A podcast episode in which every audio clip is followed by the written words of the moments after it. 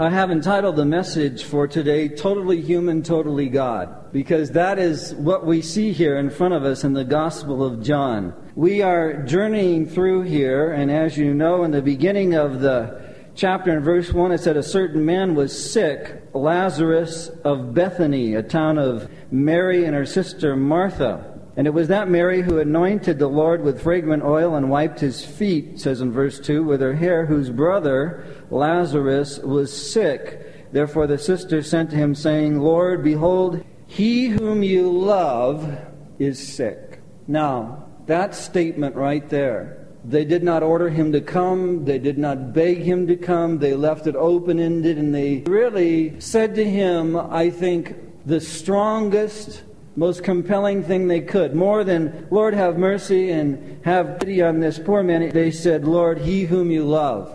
And it's almost like this is a clue that John leaves laying on the side as we begin the chapter. One of those things that when you see it, you want to pick it up and keep it because you're going to need it later and it's going to serve you well later. It serves us well this day as we come to this passage. We saw the positioning for the miracle in these early verses, the preparation for the miracle. We talked all about all the different players, and we talked at length about Thomas. And though Thomas is somewhat of a genuine melancholy, pessimistic type by temperament, his love for Christ, we studied how it far outweighed his temperament. And thus, that his love for Christ is actually astonishing the more you study it. And that in some ways, he's had bad press by being called Doubting Thomas. His doubts were founded on a remarkable love, and we looked at that in detail. If you missed that message, I would encourage you to get it. We looked at the arrival already twice of Jesus to the scene. So we come today to the miracle itself and its attending circumstances. And the first thing that we see here is what I would call the invitation of Jesus. We left off last time and Jesus was talking to Martha. I find it fascinating that when we think of Mary and Martha in the Bible, who do we give the credit to for being most spiritual? Very quickly, this is a quiz. Mary. Isn't it interesting? We all think that and say that. We give Mary all the credit for being spiritual. But we saw last time that when Lazarus had died and Jesus had waited four days and knew that he was now four days dead and approached Bethany, he stopped on purpose outside of the area where Lazarus would have been buried and outside Bethany itself. He wanted to talk to Mary and Martha alone. You mathematicians, add this up very quick. In fact, this is not even math, it's arithmetic. You just all shouted Mary for being the most spiritual. But at this great crisis, the greatest crisis of their life, who is the one that was sitting in the house and who was the one that, when she heard Jesus, because they both heard Jesus was in the area, who was the one that ran out to meet Jesus? Martha. So suddenly, you see that whereas at one point in time Mary seemed to be the most spiritual, at another point in time Martha seems to be the most spiritual, and isn't that just how it is? That at one point in time any one of us seemed to be the most spiritual. But at another point in time, another one of us is most spiritual, and that is especially true in marriages. That's why we need each other. It is especially true in friendships in the church. That's why we need each other. And it is just, in fact, true. And I delight in seeing Martha out on the edge on this one. Because she, like Thomas, has gotten so much bad press. In fact, I would suggest to you that by the time we're done looking at Mary, maybe she should have married Thomas. because they were both melancholy and pessimistic, but they were at the same time devout lovers of Christ. And that equaled it all out in the end. So we come to this invitation of Jesus. It's really something that goes out to Mary, where Jesus now calls Mary to himself to reveal himself to her in a special sense as the resurrection and the life. Now, we ended up last time when I told you that in the Old Testament, that basically living again after death is taught, resurrection after death is taught, but it's not that prevalent and it's not that extensive. So you can look to Job. If a man dies, will he live again? He throws that out in the middle of the trial. Later on, he says that I know that my Redeemer lives and that I shall stand with him in that day, and in my flesh I will see God. Quite a bit of deep insight there. That's one main pillar. Then there is David in the Psalms. You will not suffer your Holy One to see corruption, and so on. And then there is Daniel with great revelation of the afterlife. And the judgment and so on. But those are like the three big ones in the Old Testament. So when Jesus stands here and he's talking to Martha, and he says, I am, one of the great I am statements in the Gospel of John, it's an I am God statement. When he says, I am the resurrection and the life, this is a brand new, unparalleled revelation of life after death and how it is all connected to Jesus Christ and the fact that he is God, and the statement is made right before he does the ultimate miracle, which will prove beyond a shadow of a doubt that what he has just said cannot be denied in any way, shape, or form. So I am the resurrection and the life. Thus, it is new, profound clarity and revelation that nobody has ever had before. It is at the climax of his public ministry, which is effectively now over. It's a message to the disciples, and it's one last shot over the bow to the Christ rejecting religious leaders in Jerusalem, being only about two miles away from Bethany. So here is Jesus and Martha. Because Mary was not there, Jesus gives an invitation to Mary through Martha, and I don't often do this, but it's irresistible at this point. In doing this, this invitation to Mary is actually so clearly a pattern, a pattern for all of us in our witnessing.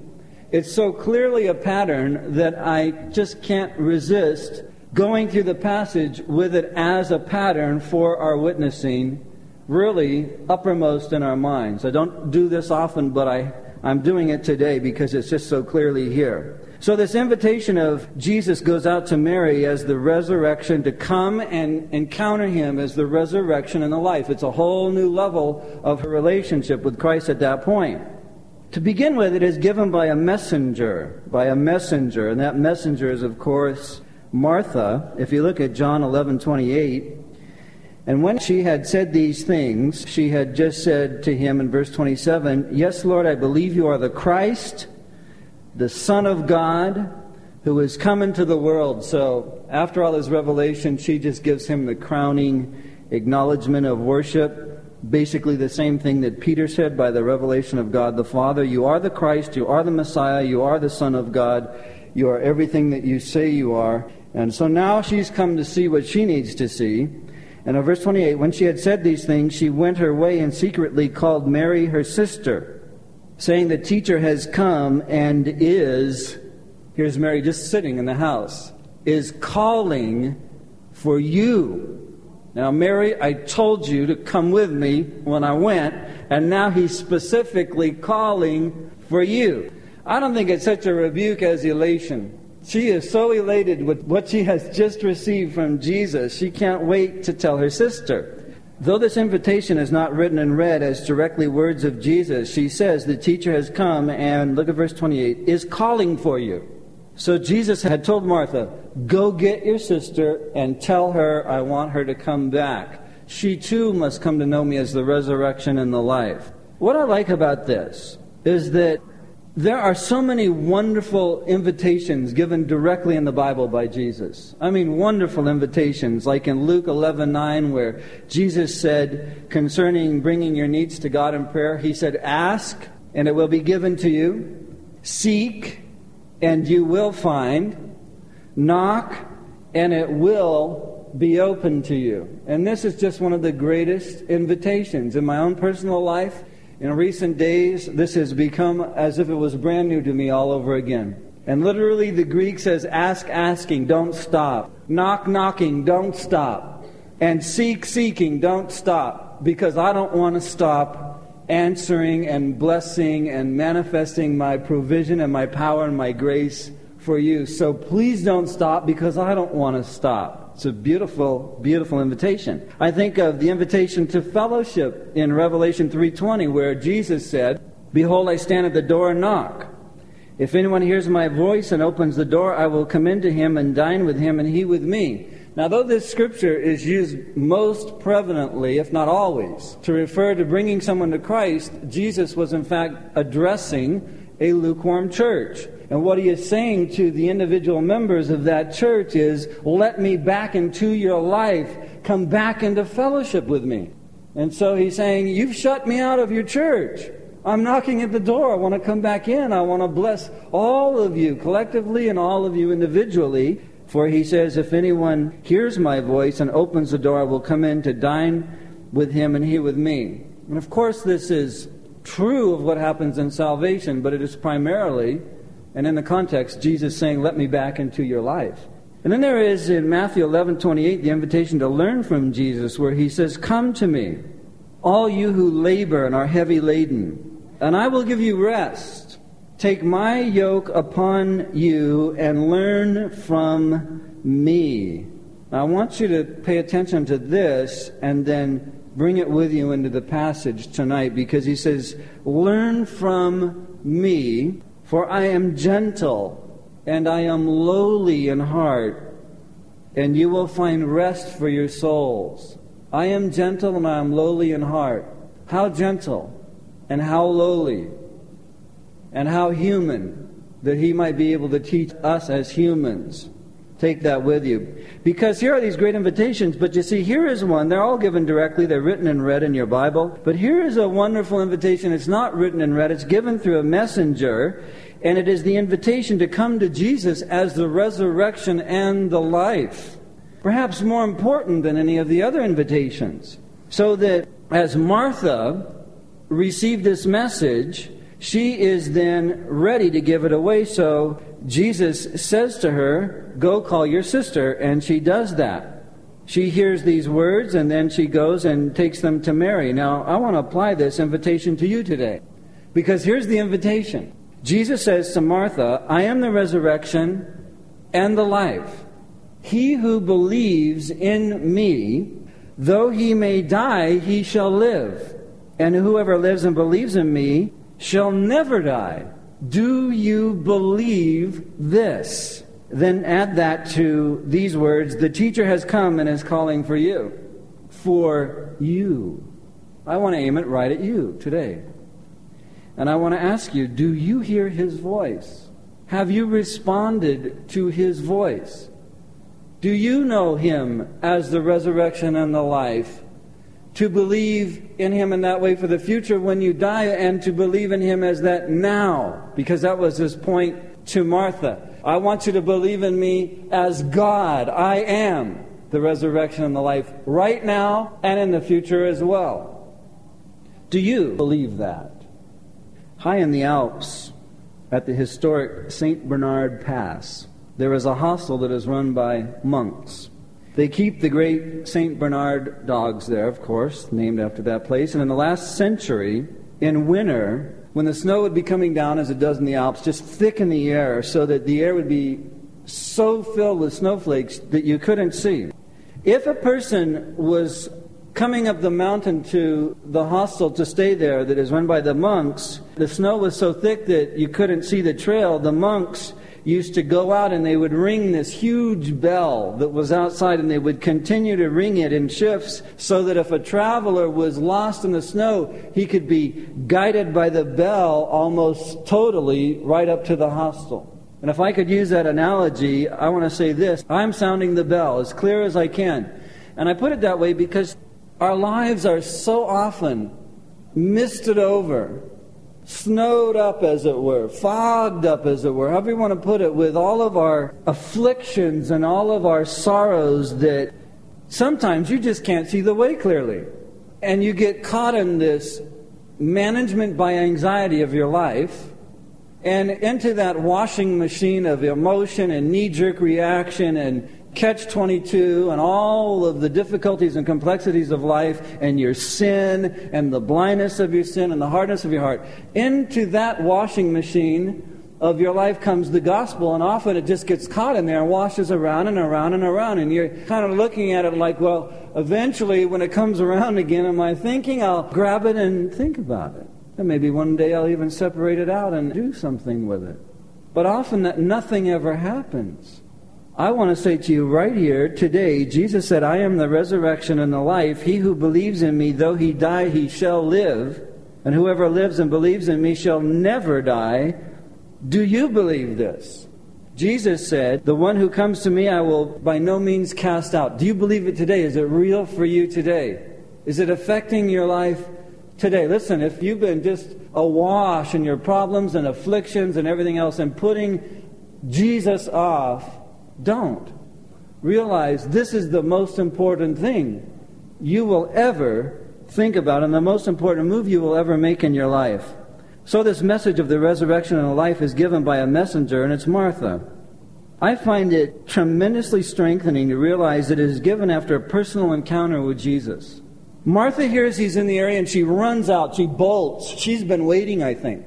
And when she hears he's in the area, she bolts right out there.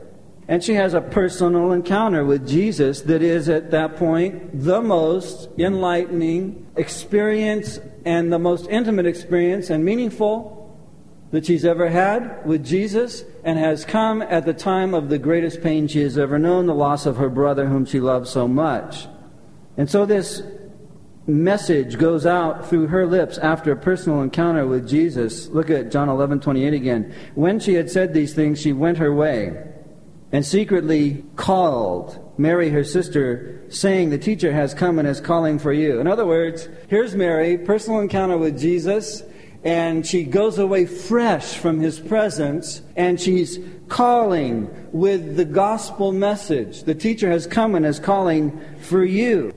We're talking then about how our personal relationship affects our evangelism. I believe they are directly related, they're inseparable. Let me ask you a question. If I say to you right now, Are you a Christian? Just answer that question in your mind. Are you a Christian today? Yes, I am. Okay then I have to ask you, then do you call others to Christ? It says she was with him, she went her way and called. And was saying, the teacher has come and is calling for you. Do you do that?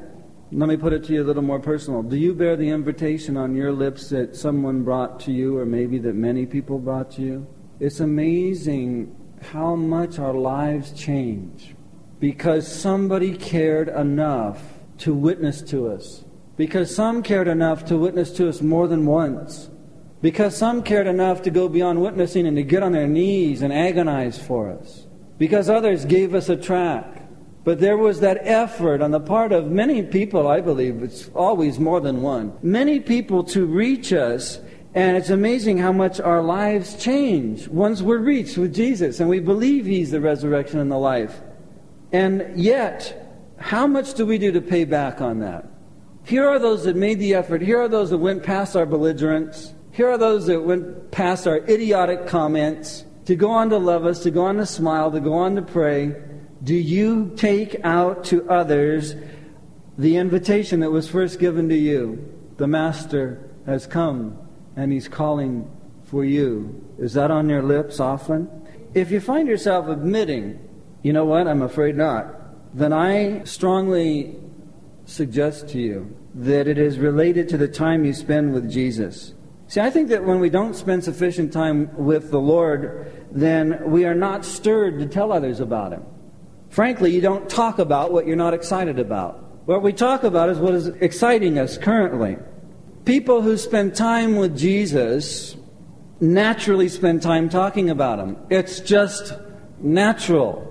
I love it when I'm talking to somebody about Jesus and I run out of time and I, am just thinking I could go on and on and on and on and on with this. I frankly go through that a lot when I'm preaching. I see you checking your watches and I think, carnal. I could go on and on. You're thinking, I gotta get out of here. This guy's putting me to sleep. You know what I'm talking about. When God is there, whether it's witnessing or fellowship, you could go on and on. That's because those are those times you're excited. And when we have spent quality time with Jesus, it's not a big teeth gritting burden to go out and share. Rather, it spills right out of the abundance of our hearts. Isn't that true? And there's an enthusiasm there that's infectious. Chuck Swindoll once made the comment that he felt the joy of the Lord is the most winsome, magnetic, attractive thing about a born again Christian. Would you believe that's true? I believe that's true. And that's that joy that when we go out from His presence, it's just natural. You just are looking for somebody to talk to and looking for an opening. This comes after a personal encounter with Jesus. Further, it is given personally to Mary. In, in John 11 28, when she had said these things, she went her way and secretly called Mary her sister, saying, The teacher has come and is calling for you. Now, obviously, there's the dynamic of the whole funeral crowd, and Jesus wants her alone, so that's one reason it's secret. But as I look at this as an example, to me, the best evangelism takes place one on one. I am not against mass evangelism. I am not against crusade evangelism. I am absolutely for evangelism. I am for evangelism, in fact, of all kinds. Any kind. I'm for it. As long as it's the whole gospel and it's real. But you see, the best kind is one on one. You know why? Because usually what happens is across the bridge of a trusting relationship comes the gospel. And God has ordained that relationship, and there you are, and you've gained the person's trust, and there is their life, and there is their need, and, and here's Christ, and He's the resurrection and the life. He's life here now. You want a real life? He is it. And so there you are, and there's the opportunity, and your friends, and you're seeking Christ, and it's just natural. And there's that moment you've been praying for, and there it is. And you come right across the bridge with it, and it's just God at work. And then the next thing you know, you're praying with the person. Those kind of moments and those converts that come out of that kind of evangelism, one on one evangelism, are usually the ones that bear fruit that's lasting more often than any other kind. And all the research supports that, all of it. So here she goes, and she goes personally to Mary, and she brings the message of Jesus, the resurrection, and the life. I would say one other thing here that it's just a practical thought because sometimes even you'll develop a relationship with a person or you get to know them, but you can't be with them all the time. Or due to circumstances, suddenly you can't be with them, or due to their own um, worsening condition, as the Word of God is plowing their heart, as they see the sinfulness of their sin, as they're trying to control it and they're getting devastated and they're getting worse and it's out of control. And suddenly they get so bad they just tell you to just shut up and quit lecturing me and don't tell me any more about Jesus. And the door is slammed effectively in that relationship. What do you do then? Well, then, if you're really caring, then you drop back to your knees. And I love it the way Chuck Smith describes it. You bring out the big guns of prayer the big guns of prayer. And there you begin to bear down. Oh, shut me out, will you? Well, I'll get in deeper. And you get on your knees and you just begin to really intercede. I can track my own personal conversion to that. I can track the time when God began to invade my thoughts.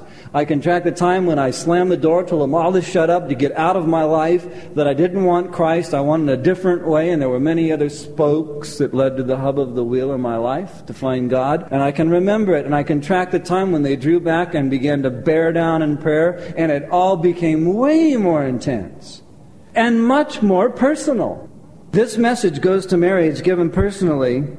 The best evangelism takes place that way. And sometimes when the door is slammed and you want to go to prayer, I read about a man, this is so wonderful. This man lived right next door to a church in St. Paul in Minnesota. He didn't believe the gospel and he didn't want to go to church and he didn't want to hear any more preaching and he refused all invitations and he just slammed the door on everybody finally. However, one week the church had a series of special meetings and there was some great music going on and he started to hear the music and he started to get kind of enticed and curious and so he finally decided he was going to go over and, and just hear the music. He thought, I'll just sneak in, nobody will see me, and I'll go in, I'll sit down in the back of the church, I'll just listen to the music, then I'll slip out. And that's what he did. So he went in, just for the music. Went in, sat down, and when the musical portion of the evening was over and the preacher began to stand up to preach, the guy went to make his move. The problem was, by that time, the church had gotten so full, he couldn't get out. There was no way out. So you know what he did? He thought to himself, I'll do the next best thing. So here he is, sitting in the middle of this crowd toward the back of the church. He said, I'll put my fingers in my ears so I don't have to hear this message. And he literally sitting there like that. So he's going along, and the preacher's just gone, but he can't hear him. And, and there he was with his fingers in his ears, and you know, that kind of thing really doesn't bother God all that much because God is so much in control, He can do anything He wants to get around it. So, you know what God did? God sent a fly His way. And the fly began to buzz around the guy's nose. So here he is, you know, like this. So finally, he's got to let one hand go out of his ear to swat at the fly. And just as he did that, the preacher shouted out and he said, He that has ears to hear, let him hear what the Spirit is saying to the church. And boom, the Lord's Spirit hit his heart, and the guy was hooked and had to listen to the rest of the message. It was irresistible, and God was talking straight to him.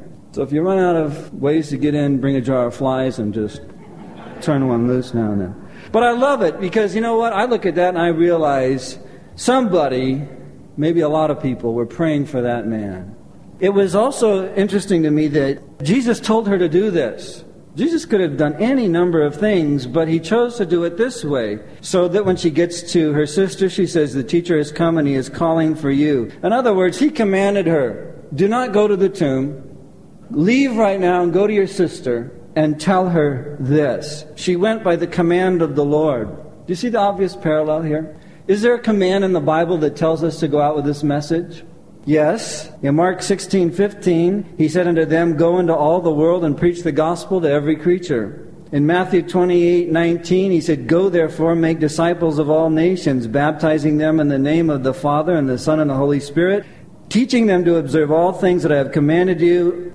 And lo, I am with you always. That's the part I love so much because it's when I'm alone with Him, I get stirred and excited about my relationship with Him. Then I go out and I say, Lord, I want to take the invitation that was given to me. I want to see somebody's life change as mine has. Now, God, go with me. And He has promised, I will be with you. How often and how long? Always. I am the resurrection and I am the life right now, the source of everything we need. So, given at the command of Jesus. Then I see it was given to one who had ears to hear. You realize that there's people out there, they're waiting to come to Christ, they just don't know it. Their life is at that point where you finally were when you came to Christ.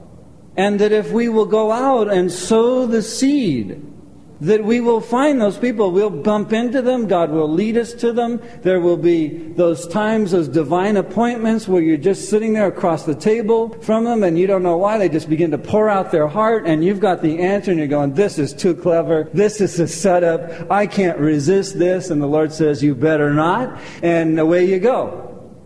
I remember one time I was working in Long Beach, um, pipeline construction, and I was going back around the alley where we were digging this long ditch laying pipe, and there was a, a man trying to put in a light bulb on a front porch. And I, I saw him. It looked funny as I went by, and I realized that man is blind. He's totally blind, and he's trying. He, he can't get that light bulb in. So I went on down the alley, prayed some quick prayer like, "Oh Lord, heal his blindness." And God says, "You want to really do something about his blindness?"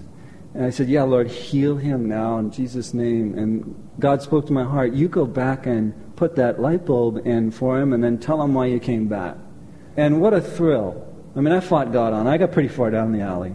But I finally turned around. I was late, so I had to run back. And I said, Excuse me, so let me help you. Boom, got the light bulb in. And uh, really was now late for what I was supposed to do. But I was able to just say, I just have to tell you this real quick. The reason I came back, I saw you, is because I know Jesus Christ. I'm born again. I didn't know him. I was a sinner. I was lost. I was miserable. And I don't know if anybody's ever told you this, but I gave him the whole gospel and said, God bless you, and I'm going to pray for you, and I was gone. But you know something? When I went away, my heart was just flaming, flaming with warmth and love that I had obeyed the Holy Spirit. And that man, I knew, if nobody else in his whole life ever tells him about Jesus, he heard it from me. That was just an open door from the Lord. And he does those things in our life. He that has ears to hear, that's the one that was sitting in the house. Mary was sitting in the house. We're told that in verse 20. Jesus now sends her sister to call her. And when she hears the teacher is coming is calling for you, I love her response. She ran to meet him says in verse 29 As soon as she heard that, she rose and quickly came to him. She got up and took off and ran to him. This is critical because the house is filled with mourners, friends, people that care. It would have been very easy for Mary to say, well, I have this house full of people. They, have come here. They're, they're showing me care and concern. I just can't take off. You come in here secretly tell me the master wants to see me on the side. And I believe some of us would do that.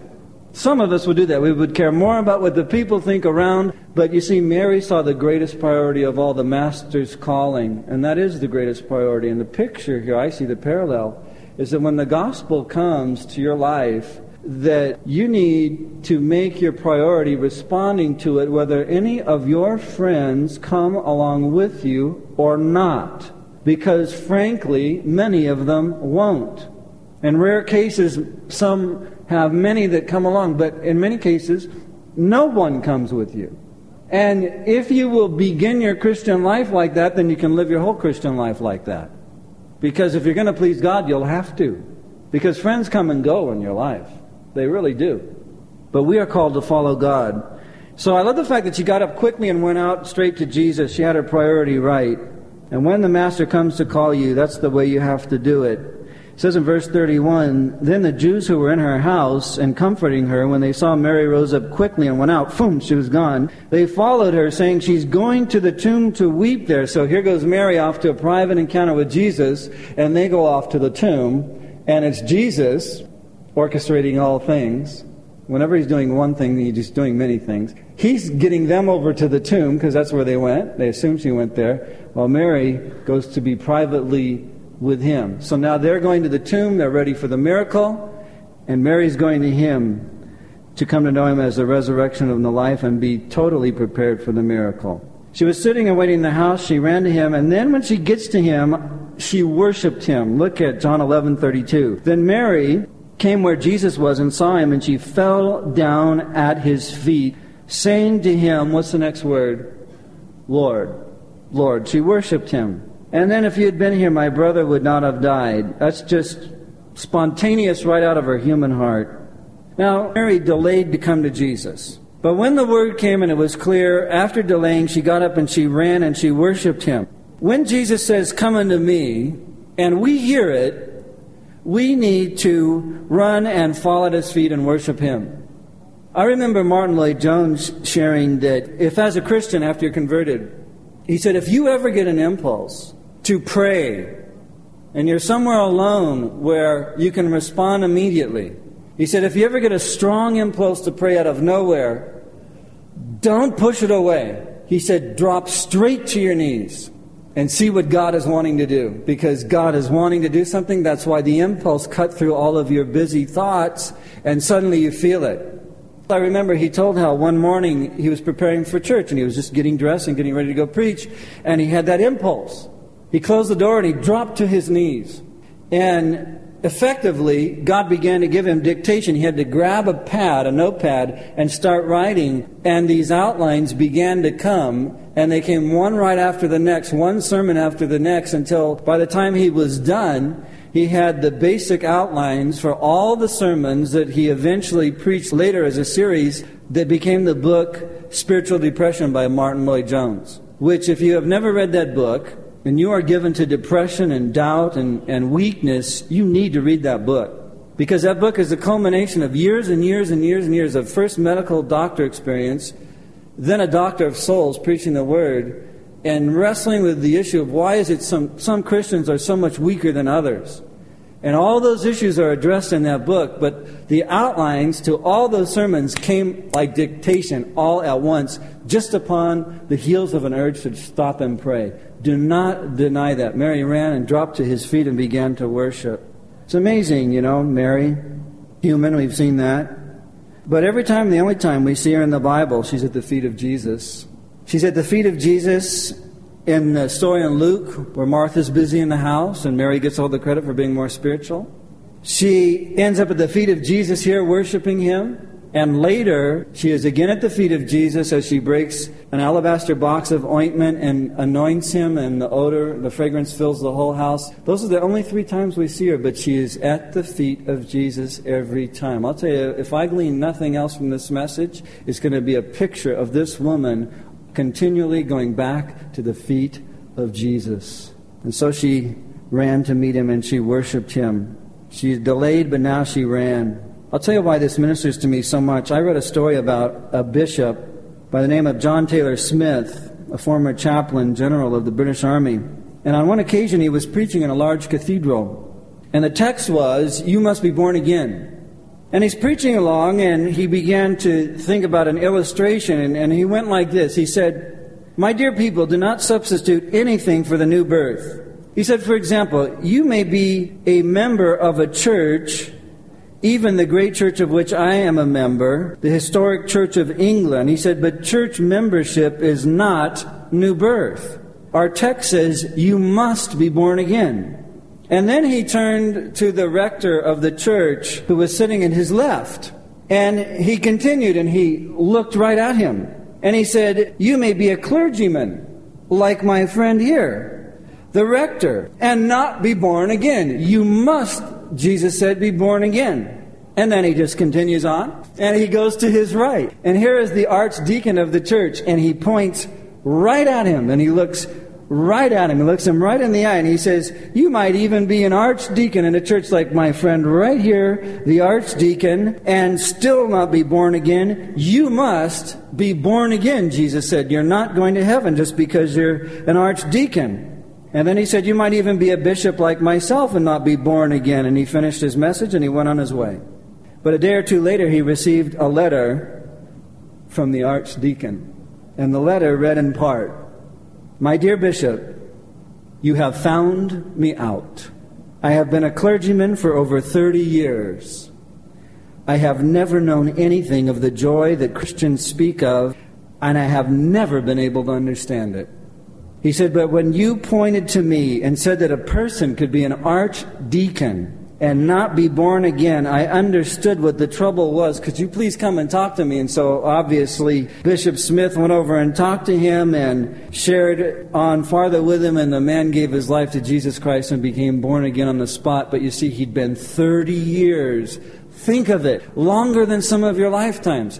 30 years he'd been involved in that work and never been born again, never had the resurrection in the life. So I say to you, maybe you've been delaying for a long time. Or maybe you're here, maybe you're with your spouse, maybe with your boyfriend, maybe with your girlfriend, maybe just grew up in the church. But the Bible says today, right now, today is the acceptable day of salvation. This is the day to be right with God. No other day counts because there is no day except right now. And so the invitation of Jesus. There's just one other thing I want to get to. I don't know if I've ever seen or felt what I see and feel here, and it's the weeping of Jesus. Into this cold scene of death comes Jesus Christ, and he transforms it into a scene of warmth by his love. The Bible says that he was troubled in his spirit. In John 11 33, it says, Therefore, when Jesus saw her weeping, here's Mary and she's weeping. And the Jews who are now moving toward the tomb and they are weeping. He groaned in his spirit and he was troubled. I have looked long and hard at this, and I see a Jesus here I'm not so sure I've known, like I see him here now. Here is the deep sensitivity of, follow this, the man Jesus, the man Jesus who is our saving God. The deep sensitivity of the man Jesus who is our saving God. John 11:33 When he saw her weeping and the Jews weeping he groaned in his spirit and he was troubled where Jesus sees Mary weeping and the Jews, the word for weeping in the Greek is klaio, and it means loud crying, weeping, or wailing. Just, just mourning loudly. It's just great grief. And he looks at that, and his reaction, and it says that he groaned, being deeply troubled. In other words, Jesus saw the grief that the others were experiencing and he groaned in his spirit, being deeply troubled. Now, one of the common, I would say the common evangelical interpretation is this that he groaned in anger because the word can be translated and has been at different points in Greek usage translated as angered.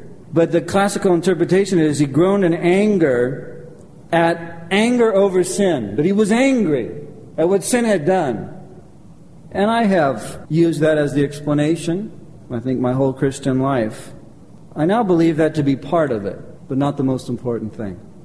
I believe that that's all very possible, no doubt part of it, but that what John is wanting to show here is this. John is committed to showing the deity of Jesus Christ and his gospel. When he gets all done, he says, These things have been written that you might know that he is the Son of God and knowing believe on his name. But one other thing, not so well known, is that John reveals the humanity of Jesus Christ more than any other gospel writer as he's revealing the deity, he's also revealing the humanity in a way that no other gospel writer does. And he does it more in John chapter 11 than any other part of his writing. So here is Jesus about to do the greatest miracle that will prove beyond any doubt that he is God. And at the same time, John is showing how totally human he is. As he's groaning in his spirit, literally, what it is, the Greek text literally could be rendered, He troubled himself. He troubled himself. He groaned in his spirit, he was troubled. And the phrase refers to an involuntary groan that's the expression of a saddened heart. He was, in other words, emotionally gripped in the situation. But if you translate it literally, he troubled himself. What it comes to mean is this He let himself care as a man. He let himself care as God, but he let himself care as a man. Let himself. You say, what do you mean, let himself? Well, he could have said, everybody gather around. Now come here and listen to me. Stop all this crying. Stop all this wailing. Just follow me and stop it. Because you see, I'm about to raise him from the dead. Besides, if I never even came, he believed he's going to heaven anyway. Quit crying about all this. Where's your faith? Hey, come on. Come and see, I'll blow your mind. He could have done that easily. It could have been quite novel and it would have been the greatest day of their life. But you see, he didn't do that. He groaned and he was troubled. You don't want to know why? Because he was torn by grief as a human being, as our totally human Savior who is totally God he was completely torn by grief, in contrast to the Greek gods of that day, who were often described by the Greek word apatheia, because the Greeks saw their gods as totally indifferent emotionally to their condition. Here is Christ, and he's completely torn. Say, why did he bother to allow himself to care? Because I'll tell you why. Now pay attention right here. Because he wanted to feel every pain you have ever felt. And because he wanted to know the grief as a human being that you have known at the graveside of your loved one. He wanted to know what it's like to have sorrow and emptiness as a human being. He allowed himself to feel that as a man. He even went on to feel the pain of death itself, which we haven't yet. But the point is, is that he allowed himself to suffer because he wanted to feel everything that we have felt. And what he is feeling there, he is feeling as a human being in the face of his friend's death, Lazarus. He's troubled, but then we read Jesus wept in John 11:34. And he said, "Where have you laid him?" And they said, "Lord, come and see." Now, every one of those faces is streaked with tears and grief. And he is now troubled and groaning, and he is in grief. Out of that grieving heart, he says, Where have you laid him? This is the human Jesus. And then we read these monumental words John 11:35 Jesus wept. It's only two words. It's the shortest verse in the whole Bible, and yet it is of such importance it deserves to stand alone. You should underline it. You should mark it with red ink if it's not red already. You should make an exclamation point. You should write something in the margin. Spurgeon preached two sermons on these two words. And he said, There is infinitely more in these two words than any sermonizer or student of the word will ever be able to bring out of them, even though he should apply the microscope of the utmost attentive consideration. Jesus wept. Think of that. If John is going to show us a human Jesus, he's showing us right now. Jesus wept. And the word that he chose, rather than the word for the others who are weeping, the loud wailing, it is a totally different word. And here I meet Jesus in a totally new way. John used a word, it's the Greek word dakruo. And what it literally means is that Jesus said, Where have you laid him? And they said, This way. And then it says, Jesus wept. Literally, he silently burst into tears. This wasn't a professional cry like some of the professional mourners. This is a spontaneous expression of love that could not be held back. He burst into tears. These tears have been for all ages the testimony of the humanity of Jesus. You see, he cried over Jerusalem, he wept over Jerusalem, and he wept in the garden. But these are different tears. These are tears that are coursing down his cheeks and dropping down to his chest that is filled with sighs of sorrow. These are tears for his friend Lazarus. Don't ever forget, ever. Jesus had very few friends and he was 100% human, totally human. When he hears the news Lazarus is sick, don't you think he wanted to go immediately? This is his friend, and he only has a few friends. Even among the 12, it's Peter, James, and John, really, that he's closest with. Here's number four, maybe, if you put it that way. This guy's not even ministry, so he, it's a different kind of a lovely friendship. The one whom you love is sick. This is Jesus silently, where have you laid him? And he just bursts into tears and he's thinking, This is my friend. I had to wait. He got sick.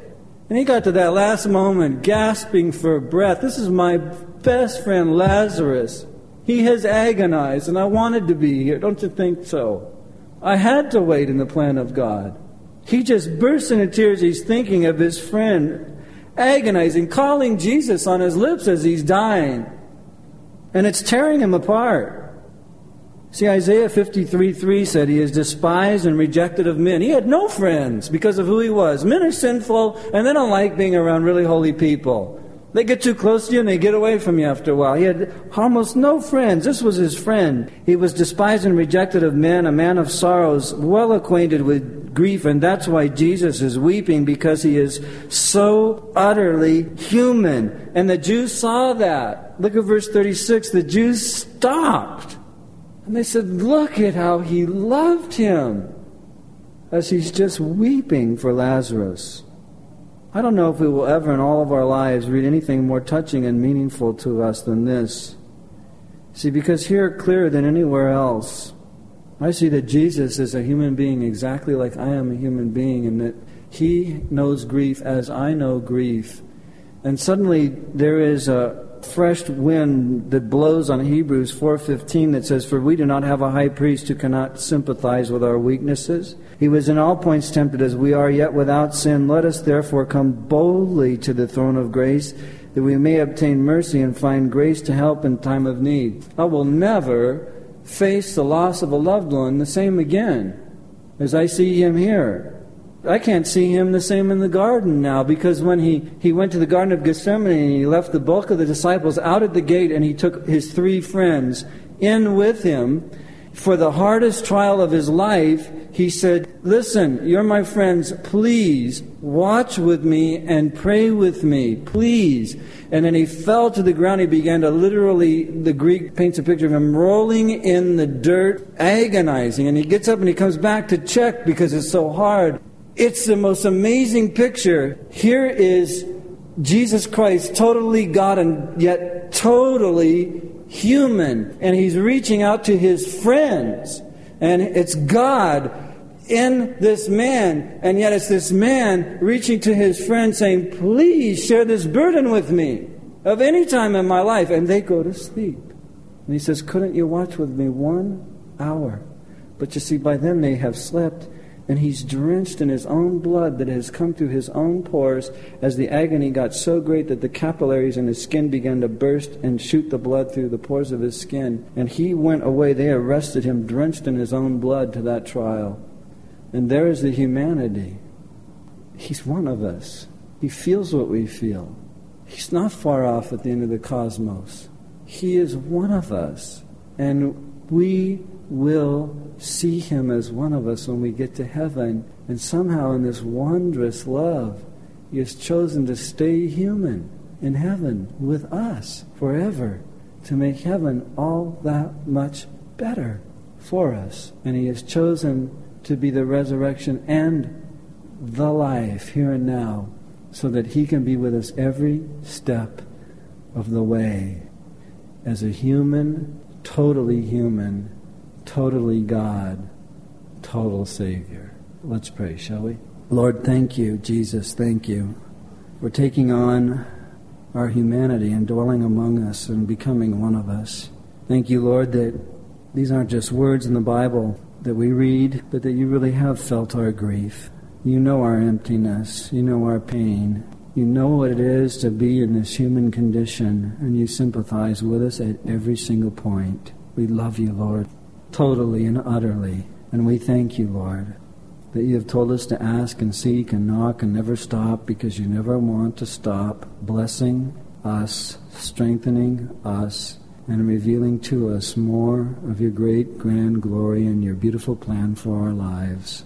And so we pray, Lord, may your kingdom come and your perfect will be done, your will be done in our lives. And we ask these things in your precious name, asking you, Lord, now to strengthen us to take the light of the gospel out to a lost and dying world, and may it become the passion of our lives to share the passion that we have with you. And we ask it in your name. Amen.